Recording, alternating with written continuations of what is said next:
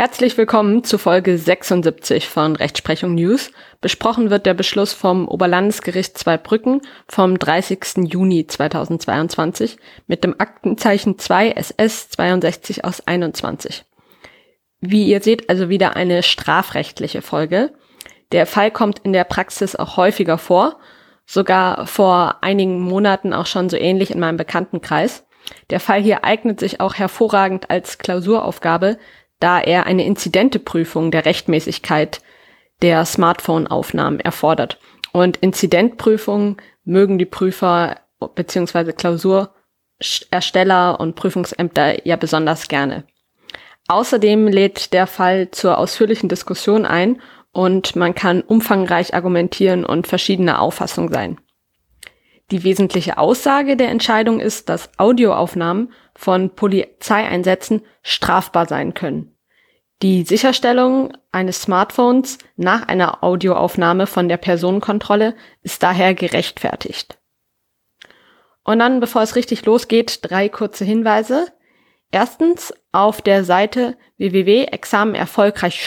www.examenerfolgreichshop.myshopify.com findet ihr Smartphone-Hüllen, T-Shirts und vieles weitere mit der Aufschrift Make Law, not War. Ich bin Jurist, ich habe für jede Lösung ein Problem. Lawcoholic und ähnlichem.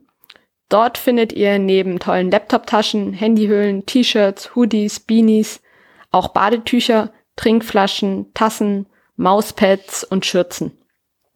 Auf den Artikeln finden sich lustige Jurasprüche und auch viele andere schöne Designs, die eure Affinität zum Recht ausdrücken. Schaut da auf jeden Fall vorbei, am besten jetzt direkt. Die Artikel eignen sich auch hervorragend als Geschenk. Einen Link findet ihr in der Beschreibung zum Podcast und zu dieser Folge. Und die Einnahmen gehen ausschließlich in die Kosten für den Podcast. Wenn ihr also für euch oder als Geschenk für jemanden eine neue Smartphone-Hülle holt, dann ist das zugleich die beste Art, den Podcast zu unterstützen. Und zweitens würde ich mich freuen, wenn ihr den Podcast euren Freunden weiterempfehlt. Damit helft ihr auch euren Freunden. Und drittens würde ich mich über eine Bewertung des Podcasts freuen. Das hilft immer sehr weiter. Dann steigen wir nun richtig in die Folge ein. Was war der Sachverhalt? In der Nacht bzw. am sehr frühen Morgen des 30. Mai 2020 führten Polizeibeamte an, in Kaiserslautern eine Kontrolle von circa 15 bis 20 Personen durch. Unter den anwesenden Personen befand sich auch die Angeklagte mit Freunden.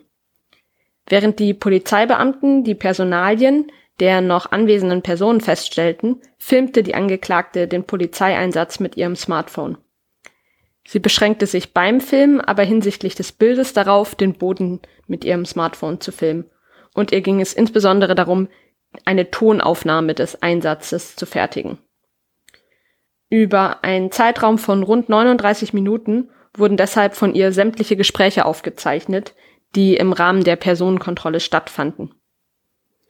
Die Polizei forderte die Angeklagte auf, das Film zu unterlassen und das Video zu löschen. Die Angeklagte verweigerte das verbal.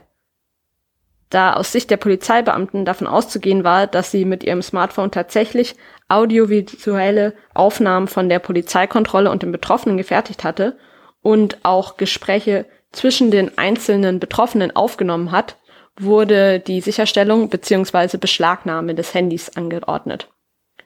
Weil die Angeklagte sich weigerte, das Handy herauszugeben, wurde die Beschlagnahme des Handys dann gegen den Widerstand der Angeklagten durchgesetzt. Dazu wurde die Angeklagte zu Boden gebracht und gefesselt.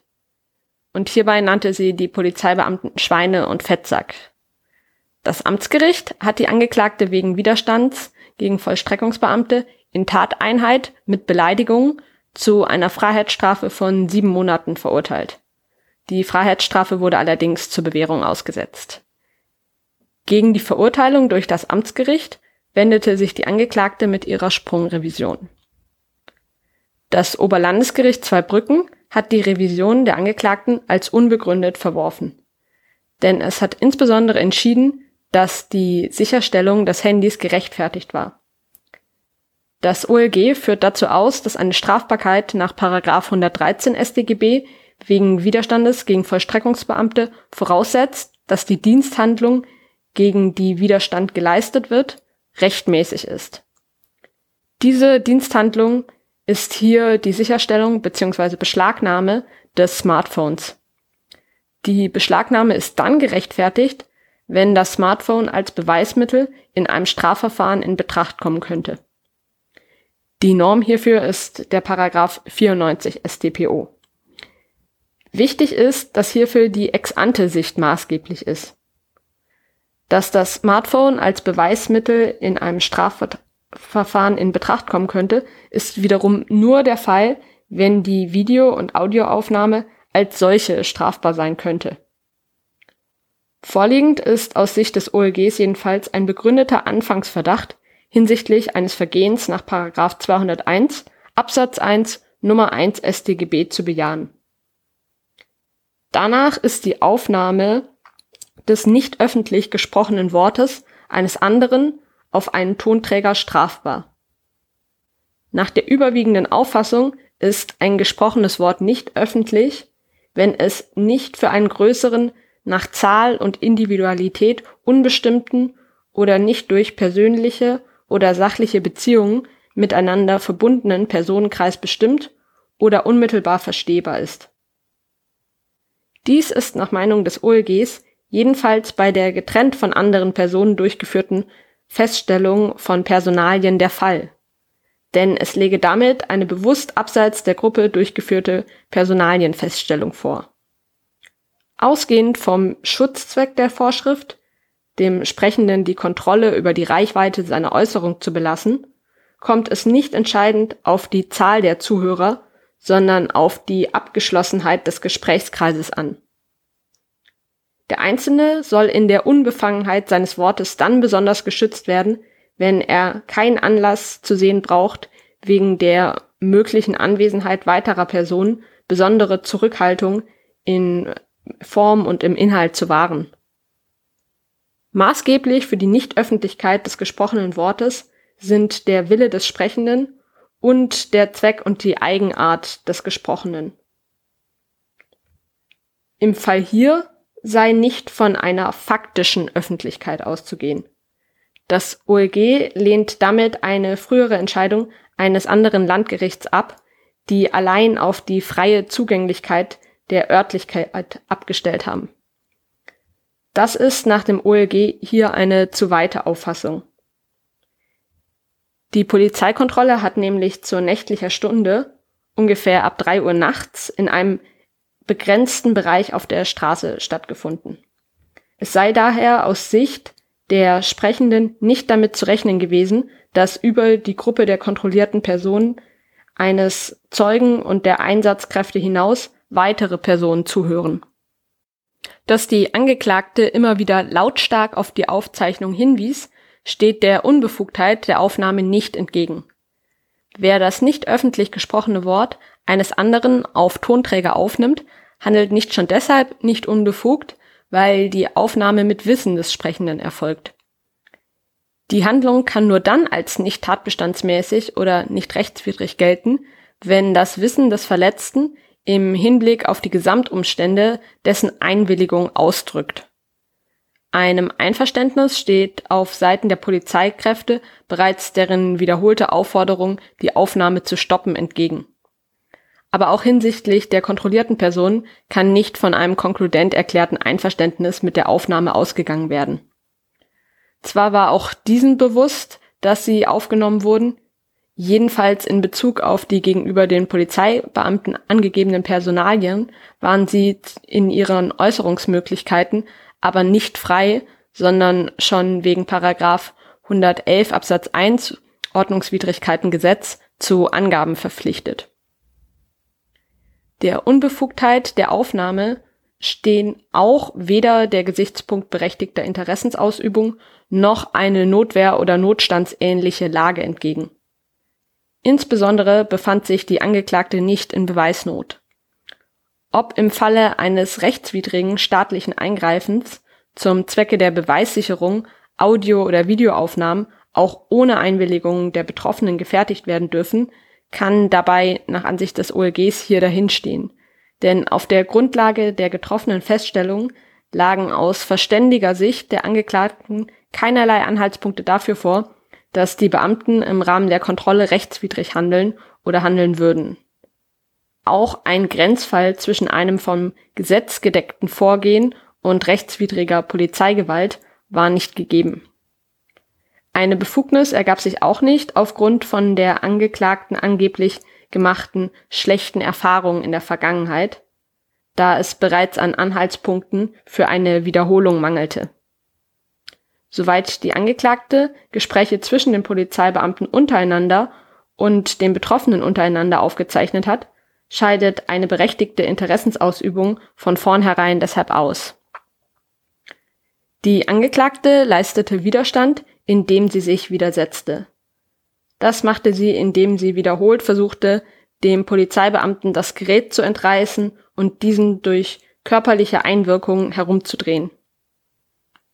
Und durch die Bezeichnung der Polizeibeamten als Schweine und Fettsack hat sich die Angeklagte wegen Beleidigung strafbar gemacht.